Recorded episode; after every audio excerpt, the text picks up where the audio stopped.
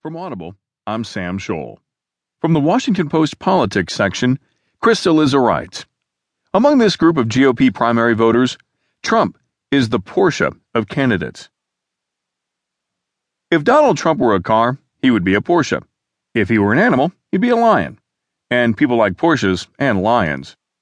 Or at least, Walmart moms do, according to a focus group of Republican primary voting Walmart moms conducted this past week in Pittsburgh.